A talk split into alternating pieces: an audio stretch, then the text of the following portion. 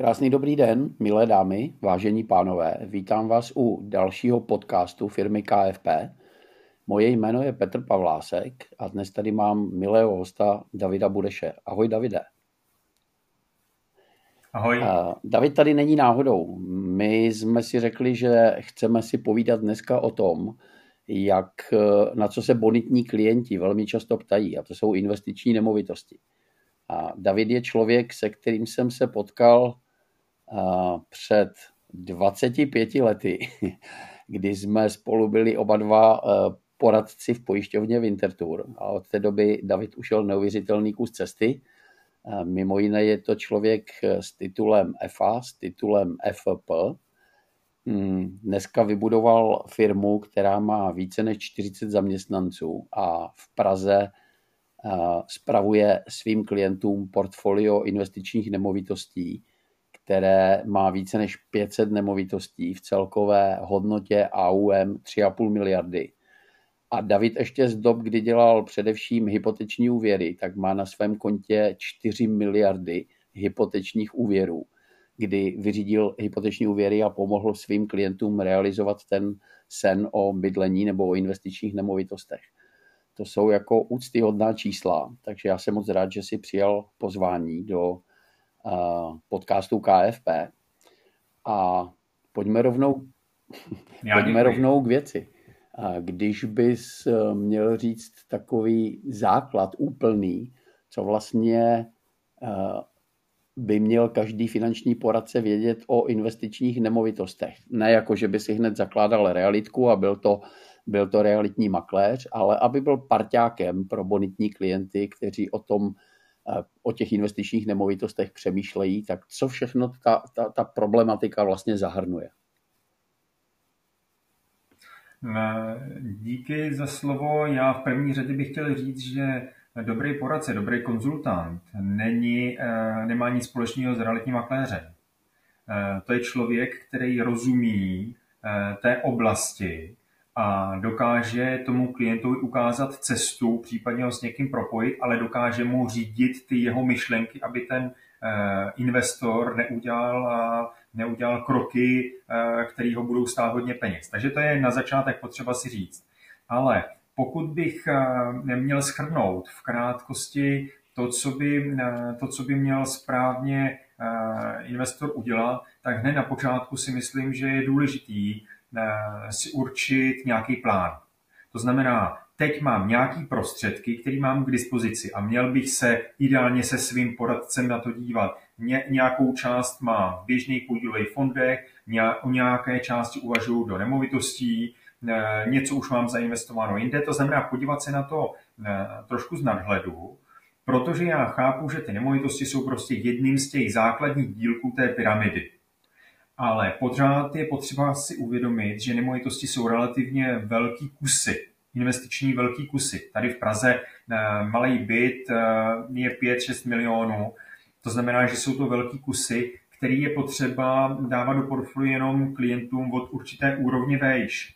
To znamená, že v daný moment já nemůžu s klientem, který má 100 tisíc k dispozici, takovéhle věci vůbec řešit. Takže to je důležité si uvědomit, je to od určitý výše klientů vejš. V momentě, kdy ten klient eh, si ty věci může dovolit, nastaví si nějaký plán, co chce dělat teď, to znamená třeba teď si můžu pořídit jeden, dva byty a třeba jednou za dva roky si další jeden pořídit po dobu x let, tak eh, vím, že směřuju k portfoliu, který může mít třeba 7 bytů během deseti let. Protože eh, si z pohledu, eh, z pohledu toho počtu nemovitostí jsem schopný eh, v současných cenách dopočítat, že třeba každá nemovitost mi může vygenerovat 15 tisíc a já budu chtít, já budu chtít třeba 70 tisíc rentů v dnešní hodnotě peněz, takže si relativně jednoduše jsem schopný dopočítat, kolik mě ty nemovitosti mají dávat, kolik jich má být kusů. Teď se nebavím o rentě, která bude třeba z finančních aktiv. Jo? To zase jako vedlejší hromádka. Takže tohle je taková ta úvodní část. No a pak, když ten člověk řekne, ano, to mi dává smysl, touhle tou cestou bych chtěl jít, a chci, aby to bylo dobře postavené, tak podobně jako finanční poradce nebo konzultant se snaží s tím klientem vybrat to nejlepší, bezpečný, diversifikovaný, eh, správně nastavený, tak mu tam nedává eh, věci, které tam nepatří, tak s nemovitostmi je to na stejno. To znamená, už v první řadě vybrat správnou lokalitu. My máme takový určitý filtry vůbec, eh, podle kterých se vybírají nemovitosti u nás ve firmě třeba. Ale eh, jedna věc je správná lokalita, to znamená určit si město, my třeba řešíme jenom Prahu, ale to neznamená, že Praha je všechno. Takže určit si místo eh, nebo město třeba v Praze a teď jenom jak, v jakých lokalitách se hledá. A v ten moment je to část jedna. Část dvě je určit si nějaký parametry, to znamená nějaký filtr. Za třetí nějakou kalkulací spočítat, co mi dává anebo nedává smysl z pohledu výnosu. No a za čtvrtý eh, zvednout se ze židle a jít se na ten byt podívat, oťukat si ho, přeměřit si ho, vyjednat cenu. To znamená, to jsou čtyři hlavní kroky, které by ten investor měl udělat. A to buď udělá sám, anebo si kruce vezme někoho, kdo mu s tím poradí. To už je na mhm. něm. Super, to vypadá jako velmi komplexní pohled. Mi se líbil ten tvůj první bod, kdy jsi říkal mít ten nadhled, mít ten plán. Když jsem jako klient, který vlastně zvažuje, jestli by vůbec eh, investiční nemovitost měl mít v portfoliu nebo neměl mít. Jo. Pravděpodobně dneska většina klientů to vnímá tak, že ano, že by ji tam chtěli, pokud na ní finančně dosáhnou a mají. A když se díváme na to, jak investují nejbohatší lidé světa, tak standardně část peněz v těch nemovitostech mají. Eh, dá se, dají se říct nějaké rady, podle čeho bych se měl rozhodovat, jestli tu nemovitost investiční do portfolia mám mít, anebo nemám? No určitě je to ten celkový objem investičních prostředků a toho mého majetku. Pokud mám dohromady 500 eh, tisíc, tak je jasný, že to tam nepatří. To znamená, z našeho pohledu, my když se s klienty bavíme, tak chceme, aby na účel investice do nemovitostí měl připraveno v hotovosti minimálně 1,5 až 1,3 čtvrtě milionu při nákupu nemovitosti tady v Praze. To se bavíme o hotovosti. A k tomu se pak přičítá hypoteční úvěr. Pokud by to bylo, pokud by to bylo bez hypotéky, tak potřebujeme, aby měl spíš tak 5,5 milionů a více pro tuhle jednu část. A máme jeden kus, takže to je jako kdyby koupil jednu akci hmm. Tesly nebo Apple. Jo? Je potřeba nad tím takhle uvažovat. Perfektní, rozumím. Když teda se shodneme společně, že jsem klient, který by dosáhl na nějakou nemovitost a že se mi do portfolia hodí, tak jak potom uh, probíhá konzultace k tomu výběru té správné nemovitosti. To je vlastně to, co ty si zmiňoval, že máte ty mapy a říkáte si, kde a tak dále, nebo je tam ještě něco dalšího? No já si myslím, že eh, každý sám za sebe, když bude vůči sobě férovej, tak by si měl rozepsat ty bloky, to, co jsem předtím říkal, to znamená, když budu bydlet v Brně a znám to tam trošku, tak asi vím, kde, v kterých oblastech lidi chtějí bydlet. Ta moje cílová kategorie lidí, který tam, kterým to chci pronajímat, to znamená, my třeba cílíme na mladý mezi 25 a 30 nejvíc, máme čtyři kategorie, ale na tyhle nejvíc, tak kde tyhle ty uh, potenciální nájemníci chtějí bydlet. A já si můžu tady teď vyšrafovat v mapě, kde to znám, ty oblasti a na ty se zaměřovat. Takže to je věc číslo jedna. A pak si rozepsat ty další parametry, které chci sledovat. Cílem totiž je, abych z toho velkého objemu pro uh, nemovitostí v nabídce hledal skutečně jenom to konkrétní a všechno ostatní hodil za hlavu. Hmm. Určitě to je něco, co doporučujeme poradcům i při výběru klientů, mít nějakou cílovou klientelu, eh, pro kterou jsem ten specialista, se kterou komunikuju a kde, kde znám to prostředí, znám ty problémy. Ty jsi zmiňoval, že vy, se, vy preferujete ty mladé lidi. Eh, můžeš to ještě nějak specifikovat, proč třeba zrovna mladé lidi? Eh, ten důvod je naprosto zřejmý. Eh, my tím, že působíme eh, v Praze, tak Praha, podobně ale jako třeba Brno, je město, kde je hodně vysoký škol. A podobně jako já jsem zůstal po univerzitě v Praze, tak stejným způsobem začíná, když ukončí pobyt na kolejích, tady mraky lidí každý rok. To jsou lidi, kteří si ale v daný moment nemůžou dovolit koupit, solo nemovitosti pro sebe. Takže člověk, který získá slušnou práci, a takových je hodně, tak se rozhlídne a buď dva kamarádi si spolu pronajmou na začátek jednu nemovitost, potom, když se posunou dál, tak třeba už jí má sám nebo s přítelkyní a v určitý fázi, což je někde kolem toho tak 30. roku věku, tyhle ty stejní lidi začínají řešit, jestli už by nešlo nějakou koupit. Jo, to je takový typický proces. A Eh, někdo k tomu dospěje ve 30, někdo 35, protože pak už je tlačí to, když eh, eh, chtějí mimčo a že budou potřebovat větší prostor.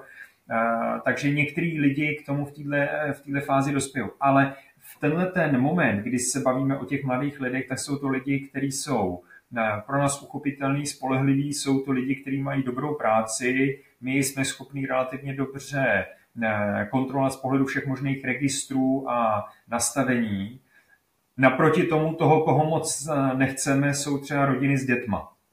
Protože tam, když se eh, ty manželé rozejdou a najednou by tam zůstala matka, samoživitelka s dvouma, eh, s dvouma dětma, tak to může být pro nás jako třeba správce, když se o ty nemovitosti staráme, mm. doslova pohroma pokud přestane platit, tak to může být průšvih. Takže tam je hodně rizik, proto my se snažíme rizikům předcházet a jdeme cestou nejmenšího odporu a největší no, bezpečnosti. Zmiňovala rizika, to je samozřejmě věc, kterou by měl každý poradce dobře zvažovat. Eh, dá se nějak sumarizovat, jaká rizika, na jaká rizika bych měl být připraven, když eh, doporučuji klientovi investovat do investičních nemovitostí? No těch rizik, když tady teď bychom si procházeli, tak eh, jich tady najdeme hodně. Eh, já eh, bych řekl hned od začátku, že riziko číslo jedna je skutečně špatný hmm. výběr nemovitosti. To znamená nemovitost, která může vypadat super výhodně z nějakého pohledu, ale bude na špatném místě, bude mít špatnou dispozici, bude ve špatném patře, ve špatném technickém stavu. To znamená špatná nemovitost. To je největší riziko, protože platí pravidlo, že je lepší mít eh, nemovitost eh, v horším stavu, ale na super místě, než naopak.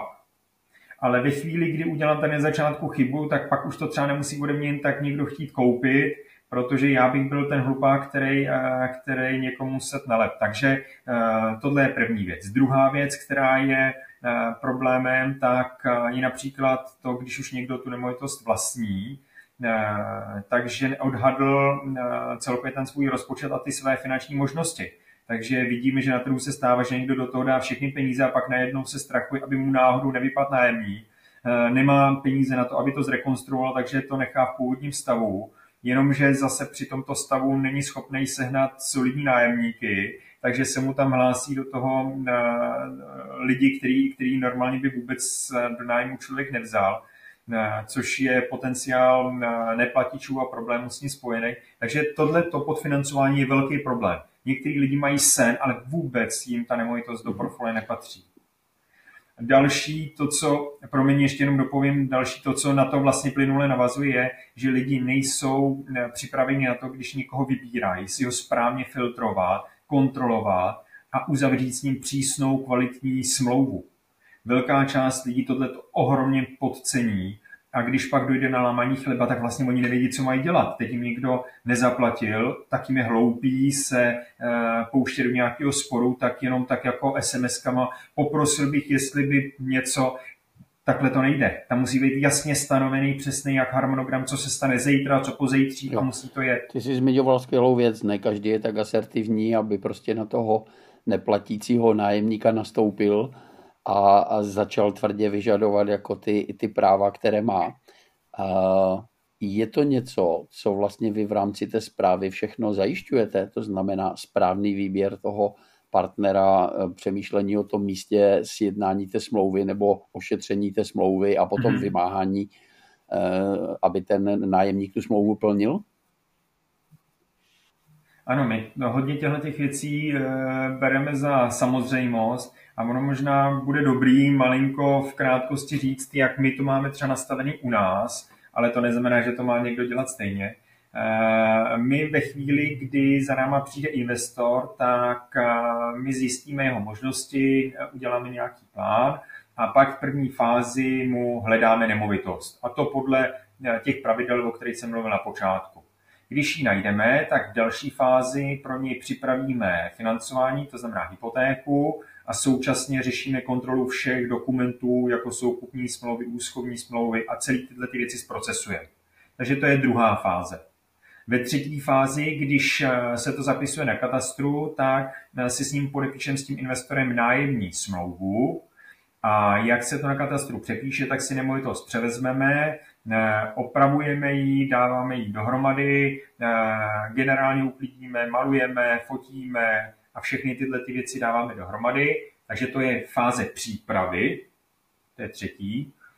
Pak přichází fáze čtvrtá a to je fáze eh, pronájmu, takže tam musíme zajistit eh, eh, získání nájemníka, který, který bude platit, bude v pořádku, takže my tam máme čtyři úrovně filtrace těch lidí a pro, pro probírání těch jednotlivých zájemců, abychom vybrali toho nejlepšího z nejlepších.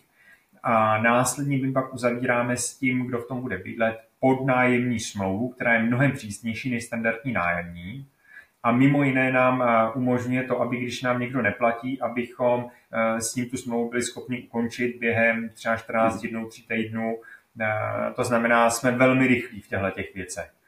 No a v momentě, kdy máme někoho vybraného a je podepsaná nájemní smlouva, tak je poslední fáze a to je ta samotná zpráva, toho bytu, kde řešíme všechny ty věci spojené s vyučtováním, kontrolama bytu, prodlužováním nebo znova pronajímáním a tak dále.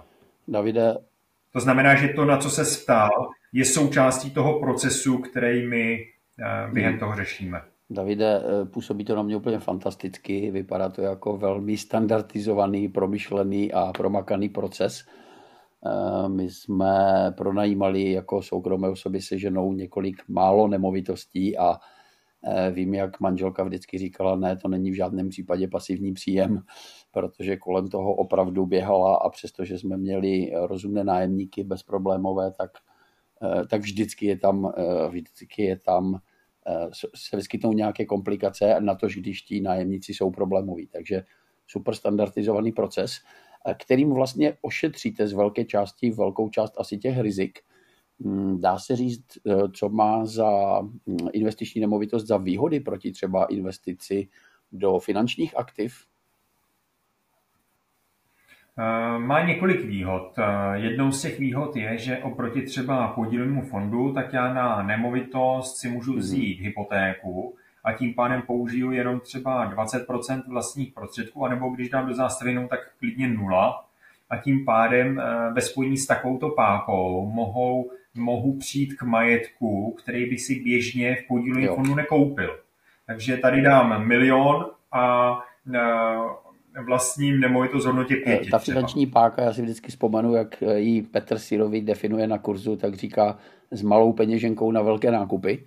Takže to je přesně o tom, že si mohou koupit za, za 20%, 10% nebo dokonce 0% eh, zajímavé aktivum, což v těch akcích není tak úplně běžné pro normální klienty nákup eh, akciového portfolia. Přesně tak, ale hlavně, hlavně si vem jednu věc, že si to koupíš eh, na úvěr, který je extrémně dlouhý, 30 let, takže máš malou zátěž tím nákladem splácení. A za druhý, Eh, ty jsi schopen si postupně takhle eh, přikupovat další a další nemovitosti, protože do té bonity se ti bude eh, hned po roce už počítat i příjem z tohohle prvního bytu, takže ty si postupně skrovitě zvyšuješ tu tvoji bonitu, takže ty máš možnost mhm. rozšiřovat to portfolio, což třeba v případě akcí tam jako nic takového nefunguje. Jo, tam i když by ti dali nějaký takový ten, eh, takový ten úvěr, eh, kde můžeš za část eh, nakoupit na páku, tak to ale nefunguje Určitě. tak jako hypotéka. Určitě. Jo, takže tady ten princip je jiný a já nechci říkat, že je to lepší nebo horší, je to něco, co je jinak a mělo by to být vedle té první mhm. hromádky. Ještě, ještě tě napadá nějaká jiná výhoda? U té páky je to jasné? Ještě mi napadá jedna věc, eh, kterou jsem na svých nemovitostech krásně viděl po finanční krizi, eh, když eh, propadly fondy, padaly i dividendy po finanční krizi, spadly tehdy i nemovitosti docela razantně, ale nájmy z nemovitostí mm-hmm. raketově rostly. To znamená, že oproti akcím, kde padají současně dost často ceny i dividendy, tak tady, když padá jedno, tak druhý roste. Což teď vidíme v poslední době stejně tak. Zastavil se růst cen, ale tím, jak lidi měli dražší hypotéky a chtěli více stěhovat do nájmu, tak to začalo šponovat nájmy a tady v Praze za poslední rok a půl vyrostly nájmy o 31%. No, skvělý komentář, díky moc. Ano, taková ta opačná korelace eh, ukazuje vlastně na možnost další, dalšího typu diverzifikace. Ty, když si teďka zmiňoval růst nájmu, eh, tak mě napadá otázka, jaká je tam výnosnost v průměru. Dá se říct, jakou máte u běžných klientů Teď se ptáš, bez úvěru nebo s hmm, úvěrem? Zajímavé asi obojí, takže řekněme, bez úvěru je to přibližně eh, kolik? Pokud, rozumím. Eh, ber, že my v těch našich kalkulacích se nedíváme eh, na rok nebo na nějaký krátký interval, ale díváme si vždycky na nějaký 15-letý horizont, kde započítáme všechny věci spojené s růstem trhu a s růstem nájemného, ale i zdaněním a hypotékou a tak dále, tak nám v případě varianty zahotový nákupu, tak nám vychází ty nemovitosti někdy mezi 6,5 až 8 výnos vlastního kapitálu ročně v následujících 15 letech. Jo, to je odhad, jako samozřejmě do budoucnosti nikdo 100% nevidí. Když je to ve spojení s 80% hypotékou teď za současných sazeb, který jsou přes 5%, tak se bavíme o nějakých 12,5 až 14,5 výnos eh, z vlastního kapitálu, který jsem do toho vložil. Zní to moc zajímavě. Eh, ty, které jsme zaujali, tak eh, zveme na pokračování tohohle rozhovoru, které bude 13. února v KFP online klubu v netradičním čase od 14 do 16 hodin, takže 13. 2. od 14 do 16 hodin pokračování v KFP online klubu. No a ty, které si zaujal tím, jak ten proces máte neuvěřitelně promyšlený a nastavený a chtěli by se dozvědět víc a být pro ty své bonitní klienty opravdovým parťákem při tom přemýšlení o investování do nemovitostech, tak zveme na Nemovitostní akademii, kterou společně s tebou vlastně KFP bude pořádat a 6.3. máme start a pak poběží každý týden webinář Nemovitostní akademie. Davide, já ti moc děkuji za dnešní zajímavé povídání a těším se na úterý 13.2. Ahoj. Ahoj.